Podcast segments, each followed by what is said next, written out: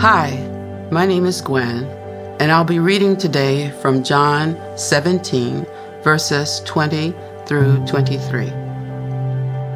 I do not ask for these only, but also for those who will believe in me through their word, that they may all be one, just as you, Father, are in me and I in you, that they also may be in us, so that the world may believe that you have sent me. The glory that you have given me, I have given to them that they may be one even as we are one. I and them, and you and me, that they may become perfectly one, so that the world may know that you sent me and loved them even as you loved me.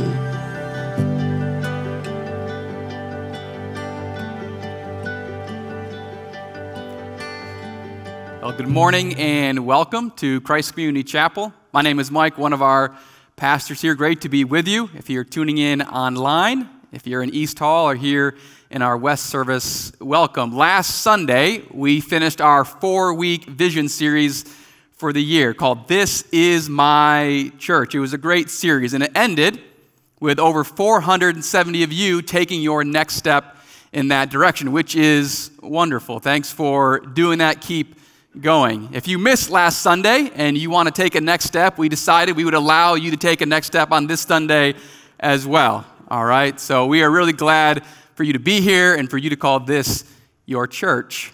Next Sunday, we kick off a new series. Next Sunday, we are kicking off 10 weeks in the Gospel of Mark, looking at Jesus as our King. It'll be a great 10 weeks together. You don't want to miss it. This Sunday is a standalone Sunday happens four to five times in a year. We highlight a theme or a ministry important to our church. And today, it's a theme on church unity from John chapter 17. We have Bibles in the pews for you. You can find it on page 849, or you can pull it up on your phone. But before we get to John 17, the first 16 chapters of the Gospel of John paint this wonderful, grand picture of Jesus. In John chapter 1, it says that Jesus is the Lamb of God who takes away the sins of the world, which makes Jesus the only one to tell anyone that as great as your sin is, my grace is greater. In John chapter 6, Jesus is the bread of life who satisfies the desires of this world. He is the only one to tell anyone I can replace your emptiness with joy. In John chapter 8, he is the light of the world who is more powerful than any darkness in this life. So, whatever darkness you are in, Jesus is the only one to tell anyone that light is coming. Whatever your darkness is, light is always coming. John chapter 10, Jesus called the Good Shepherd who lays down his life for his sheep. He is the only one to tell anyone that my love for you will never end and I will never leave you.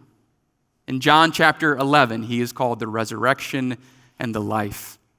That though we die, we will rise because of Jesus. And in John chapter 14, he is the way, he is the truth, and he is the life. If you're looking for what is true, if you're looking with life for God, Jesus says, Come to me.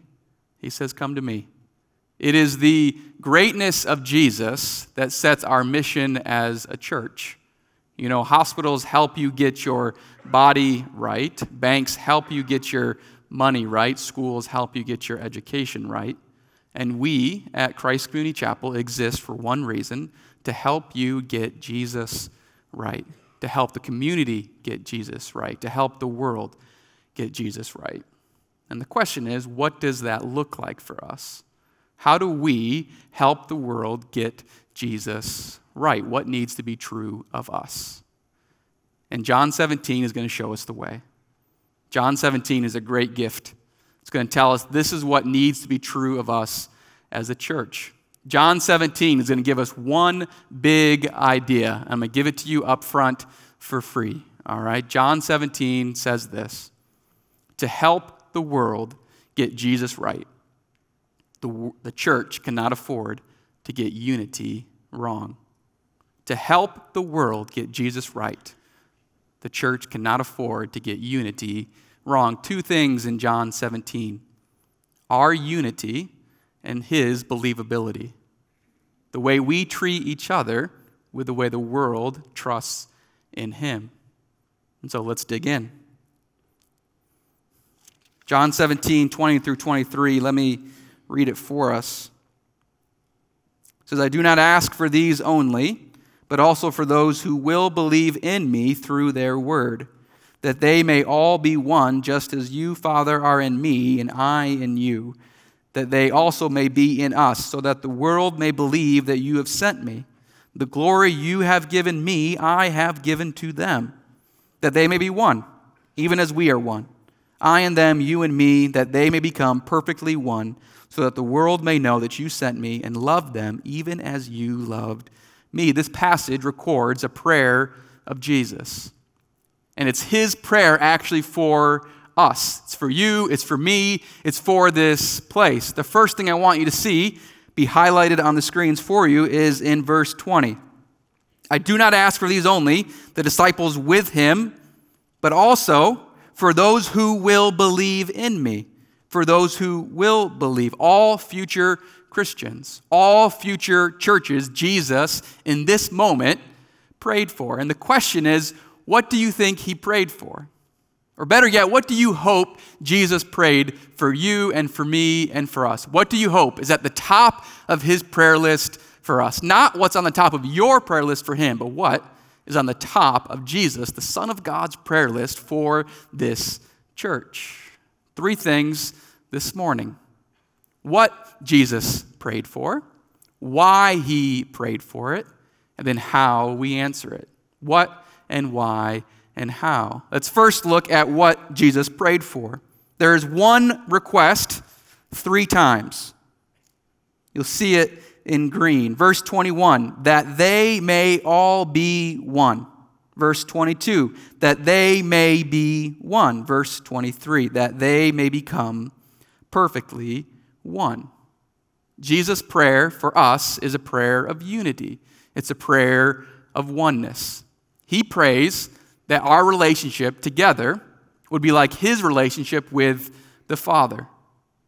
You see, God as he truly is, God as he truly is, is one God in three persons called the Trinity Father, Son, and Spirit. For all eternity in perfect harmony. And when you read through the Gospel of John, you will see this time and time again. At every page, they are in step. They are finishing each other's sentences. They are on the same page. They are connected and they are concerned for each other. Picture the best friend and the best moment with your best friend you've ever had, and that's but a shadow. Picture the best marriage or the best moment in your marriage, and that is but a glimmer of the unity of the oneness between the Father and the Son.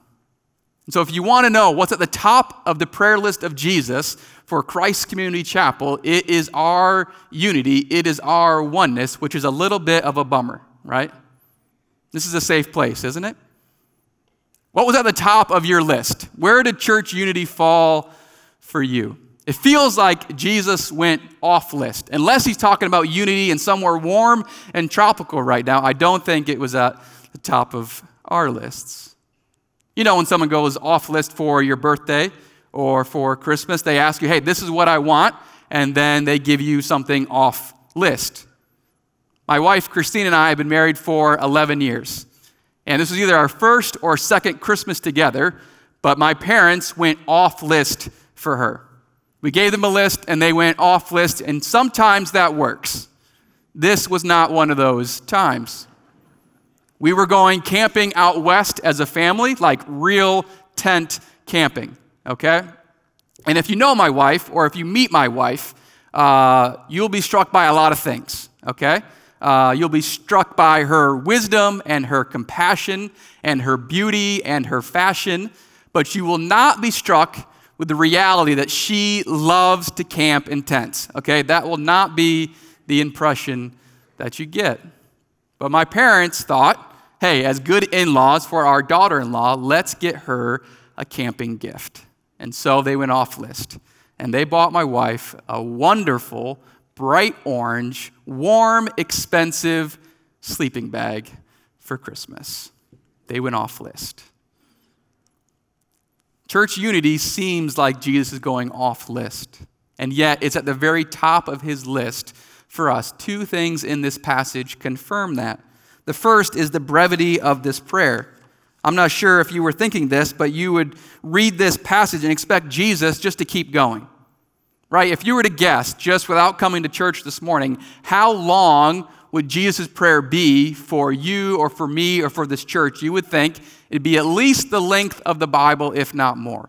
He would write, he would just keep going, right? He knows everything about you. He knows everything about your marriage and your finances. He knows everything. You would expect his prayer list to be really, really long. Except in this passage, it's really, really short. Where's his prayer for our church leadership? Where's his prayer for our worship and our teaching and our Bible studies and our theology and all the great things? Where's his prayer for the things that are hard in your life? Where's his prayer for the struggling marriage, for the kid who is wandering, for the pain that you are suffering? It's a really short prayer. And you're really wondering, Jesus, just unity? That's it? And then the context of this prayer, if you just look at the heading, just the heading of chapter 18, it says this the betrayal and the arrest of Jesus. The betrayal and arrest of Jesus. This was not a normal Thursday morning for Jesus. As Jesus is praying for us, Judas is betraying him. He is hours away from being arrested, and he is one day away from being crucified. If you ever wondered how important unity is to Jesus, the day before the Son of God died, he prayed for the unity of God's people. I have a six year old son. His name is Braden. And if you were to ask Braden what the most important part of church was, it would be easy. The most important part of church for Braden are the lights. It's the spotlights all on the stage.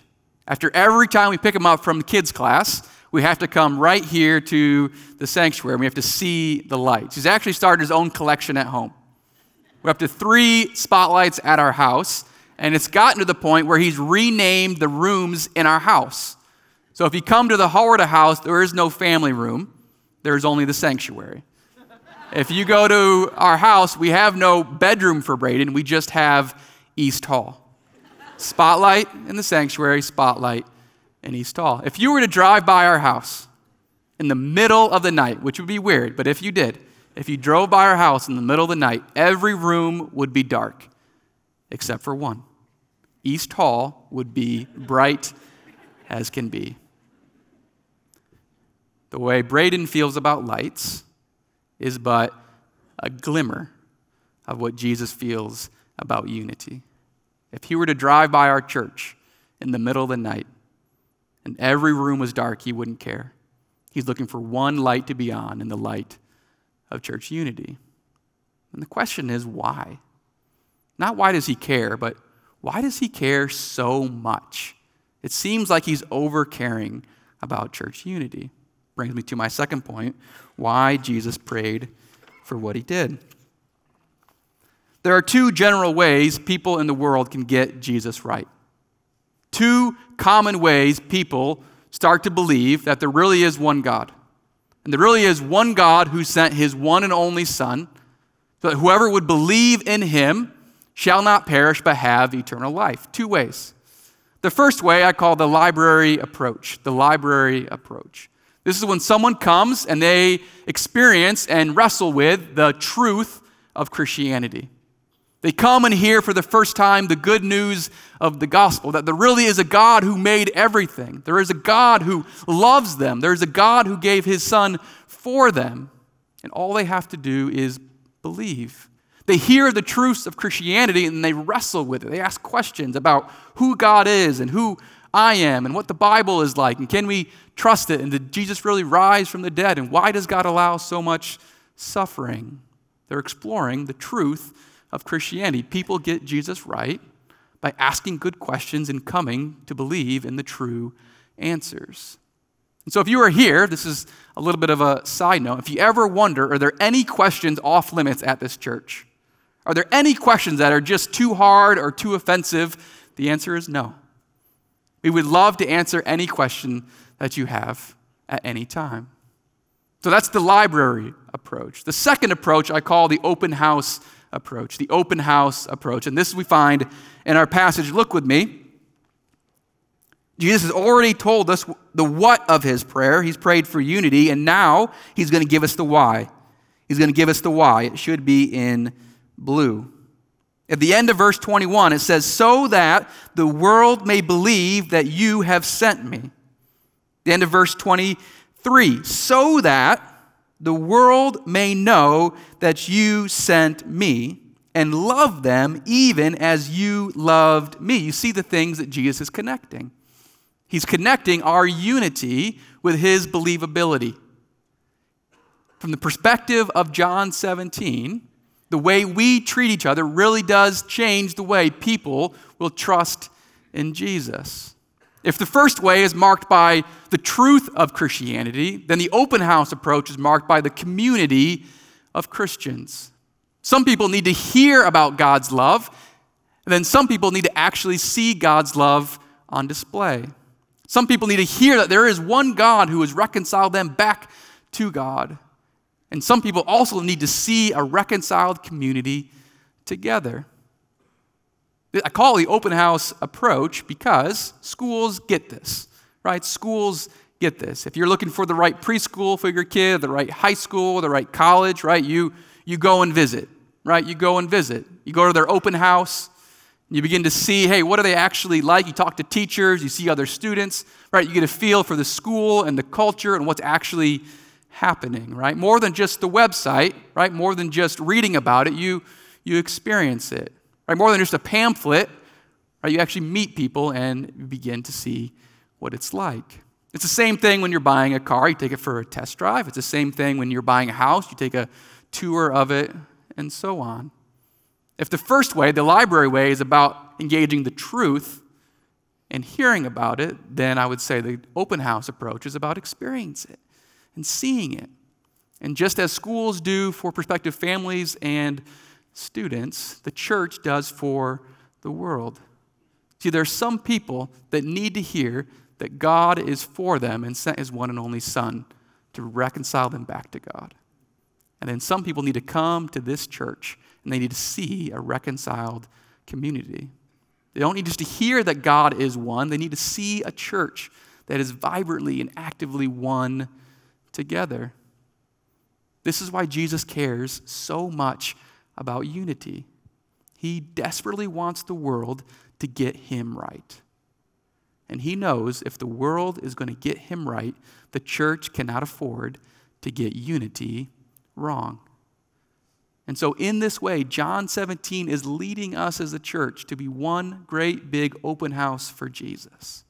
We say, Come, come and learn, come and ask, come and gauge the truth, and also come and see. Come experience, come watch our relationships, come see our unity and our oneness, see the way we love each other. For it's only a glimpse of how great a love that God has for you. Come get Jesus right here. A few weeks ago, there was a, a news story that kind of took over. It was around the NFL player Damar Hamlin. I'm not sure if you read it or even were watching the game when it happened, but in the middle of a football game, uh, he collapsed. And it was really scary. They actually end up canceling the game. Thankfully, he's doing much better now, and he's healthy and he's recovering. But it was interesting to see the response to what happened. If you were tracking with the news or what happened, you saw two things. You saw first a lot of people rallying around him. You saw his GoFundMe page go through the roof, right? You saw opposing teams wearing his number on their jersey, right? You saw people rallying around him. But you also saw a lot of people praying. A lot of people praying. There was an ESPN announcer, Dan Orlovsky, who actually prayed live on air for Damar. And what I realize is that the world is hungering for something to unify them. The world is hungering for someone to point them to God. And John 17 says we can do that. It is our unity that can lead people to actually get Jesus right. When we say, come to our church, what if people came and they saw something in us they didn't see anywhere else? In a country divided, what if they saw a church actually and deeply united? What if they came into our atrium and were completely confused? Absolutely, completely confused. On one corner of the atrium, you had a white family and a black family and an Asian family laughing together. The other side of the atrium, you had the CEO of their company with a part time employee having a cup of coffee together. What if they walked back into our kids' ministry and they saw the rich and the poor, the old and the young serving together? What if the church showed the world something they've never seen before? In all the division, they showed something of unity. And I have to believe, according to John 17, that if we would get unity so right, it would be nearly impossible for the world to get Jesus wrong. And who wouldn't want to be a part of that kind of church. The question is, how do we do that? How do we become this kind of church? Brings me to my third point how we do it, how we actually do it. I have a good friend who loves to make furniture. He takes one piece of wood and turns it into something absolutely amazing. He makes dining room tables, he makes live edged coffee tables, he makes cabinets, end tables, uh, and I always have two thoughts when he shows me what he made. One, that's really impressive. That's really impressive. That's beautiful. And two, I could never, ever do that. Never. It wouldn't matter how much you prayed for me, it wouldn't matter how many YouTube videos you sent me, right? I'm never going to turn one piece of wood into this beautiful dining room table. I think sometimes that's how we view unity. We just can't do it. It seems like it would be beautiful. It seems like it would be impressive. It would be attractive to the world. But it's just not going to happen. I'm not able to do that. No amount of prayer or YouTube videos can actually do that. And I think I would agree with you. I would agree with you. At some point, it seemed like the political divi- divide is just too deep. It seems like the racial tensions have gone on for just too long. The generational gaps are just too wide, right? And I would tend to agree with you. If unity was like building a table, I would agree, if it were up to us. But John 17 has really good news that we don't have to build the table. The good news of John 17 is that God already did. And let me show you what I mean. If you look with me at the center of our passage, the secret to our unity is in verse 22. It says, The glory that you have given me, I have given to them the glory that you, Father, have given to me, your Son, I have given to them, your church. According to Jesus, unity is actually possible, and it's rooted in the glory that he gives to us. And the question is, what is this glory? Well, it has to be something true of Jesus that's not currently true of his disciples. It has to be something true of Jesus, but not true of his disciples. Second, it has to be true for relationship. It has to be true for, look at this, what I mean. Look at verse 23. It's in white. I and them and you and me. This glory is about relating us to Jesus, I and them. And this glory is about you and me, the relationship between the Father and the Son. When you start to piece this together, you begin to realize that this glory is not a what or a thing, but it's a who, it's a person. It's the person that Jesus just promised in John 14 through 16 to give to his disciples.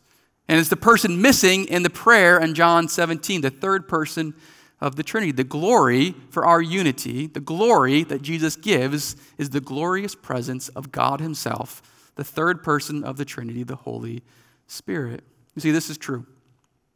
Every Christian story is the same, and every story ends in glory. Every Christian story is the same, and every story ends in glory. It's a story of oneness and of unity and of love. It's a story of one God, Father, Son, and Spirit, working together to rescue and reconcile you back to God. It's the Father, in His great love, choosing you. It's the Son, in His great grace, dying for you. And it's the Spirit, in His great glory, indwelling you.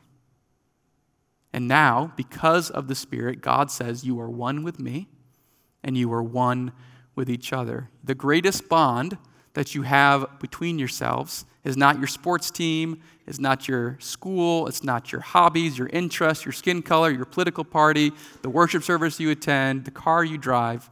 The greatest bond you have between Christians is the Holy Spirit of God. It's His glorious presence within you. So if you wonder how in the world does the church ever cross the political divide, God says, I already have. The person who voted for Trump and the person who voted for Biden are already one in the Spirit. If you wonder how in the world are we ever going to cross the generational gap, God says, I've already done it. The 80 year old and the 18 year old are already one in the Spirit. How does someone who hates sports more than anything actually become one with someone who loves sports. And God says, I've already done it. Your unity is in me. I am your oneness, and I am your peace. The good news is that we don't have to build the table. God Himself built the table using the wood from the cross. And the Spirit leads us to our seat and says, Look around. And He says, Look around. You are one with me you are one with each other. That is your story, and that is your glory. A few weeks ago, my friend came over. We had a, a bench that was wobbly for our dining room table, and it had been wobbly for a long time. Uh, and true to form, I had no idea how to fix it, and so I called him over. And it took him about three seconds, and he realized what the problem was. And he realized that there was one screw loose that needed a little bit tightened. That was it. He came over, three seconds, tightened the screw. I always wonder what he thinks about me when he does that, but I'm, I'm really too afraid to ask. And then he leaves, and now our chair and our bench isn't wobbly anymore. I can't build a table, but I can tighten a few screws. In church, we don't need to build a table, but we do need to learn to tighten a few screws if we're going to maintain our unity two screws every church, including ours, need to tighten. The first screw is this we need to learn to minimize our differences. We need to learn to minimize our differences, not eliminate them, but minimize them. This is not the route of being colorblind and saying, I don't see the differences, but it's simply saying that the color of skin does not determine my unity. It's not about stop cheering for your favorite sports team or voting for your favorite political party, but it's simply saying the team that I cheer for and the people I vote for don't determine the people I sit with. You know, I've had to realize this. Uh, one of the great perks, if you can call it a perk, of preaching is you get to sit in these ideas all week. And actually, I've been known, I've been preaching about this passage for like three months. So I've been three months of sitting and thinking about church unity. And uh, I actually realized how much I've missed it in this. It's really hard. it's really hard. I've realized that I can take good things I care about and use them to divide me from other Christians. And this is what I mean. I've realized that there are certain things that I care about. If I said, if I said you didn't care about those in the same way, I would take a step back. If you didn't care about the issues of race or adoption or certain things in theology the same way that I did, I would take a step back. And I realized not just how wrong that was, it's actually a form of idolatry. I'm putting something above God. I'm putting a godly cause over God Himself. I'm saying my passion for a particular interest is more important than the presence of God Himself for unity. So, if we are going to maintain our unity, we have to ask the question what does it look like to minimize our differences. What differences in you need minimized? For anything that is dividing us, we have put above our God. We need to learn to minimize our differences, then also we need to learn to value the God who is within us. We're going to minimize the differences between us and value the God who is within us. The only way we minimize our differences is by maximizing our value of God. One has to go down and one has to go up. This isn't the work of building, this isn't the work of doing more. This is the work of believing deeper, of actually believing that there is one God who is more important than anything else. No matter what else divides us, there's nothing more important than the one God who came for me, who died for me, who valued me to the point of giving his own life on the cross, and the value of this God who now indwells me. You see, politics matter. Sports teams are fun. Great causes are great. Everything that is different about us can be wonderful. But the most important thing for the unity between us is the glory of the God within us. One year ago, on this exact Sunday, my friend Steve walked into this church, and for his whole life, he had gotten Jesus wrong. And he came and he asked questions, and he came and he saw. And then on November 27, 2022, Steve was baptized right here.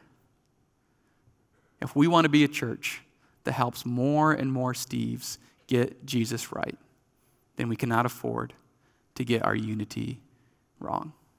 Let's pray.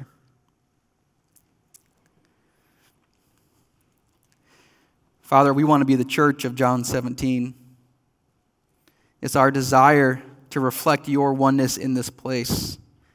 It's our desire to be the people, to be the church that help people get you right. And I even confess in my own heart how I have struggled in this area and how hard it can be. God, thank you that you have done the hard work. Thank you that you are the one who's built the table for us. You have made us one in your spirit. Help us to believe that. Help us to express that well, God. God, make us to be one great big open house for you. And I pray in the next year and the next 30 years, God, that you lead thousands, if not 10,000 people to get you right. In Jesus' name I pray. Amen.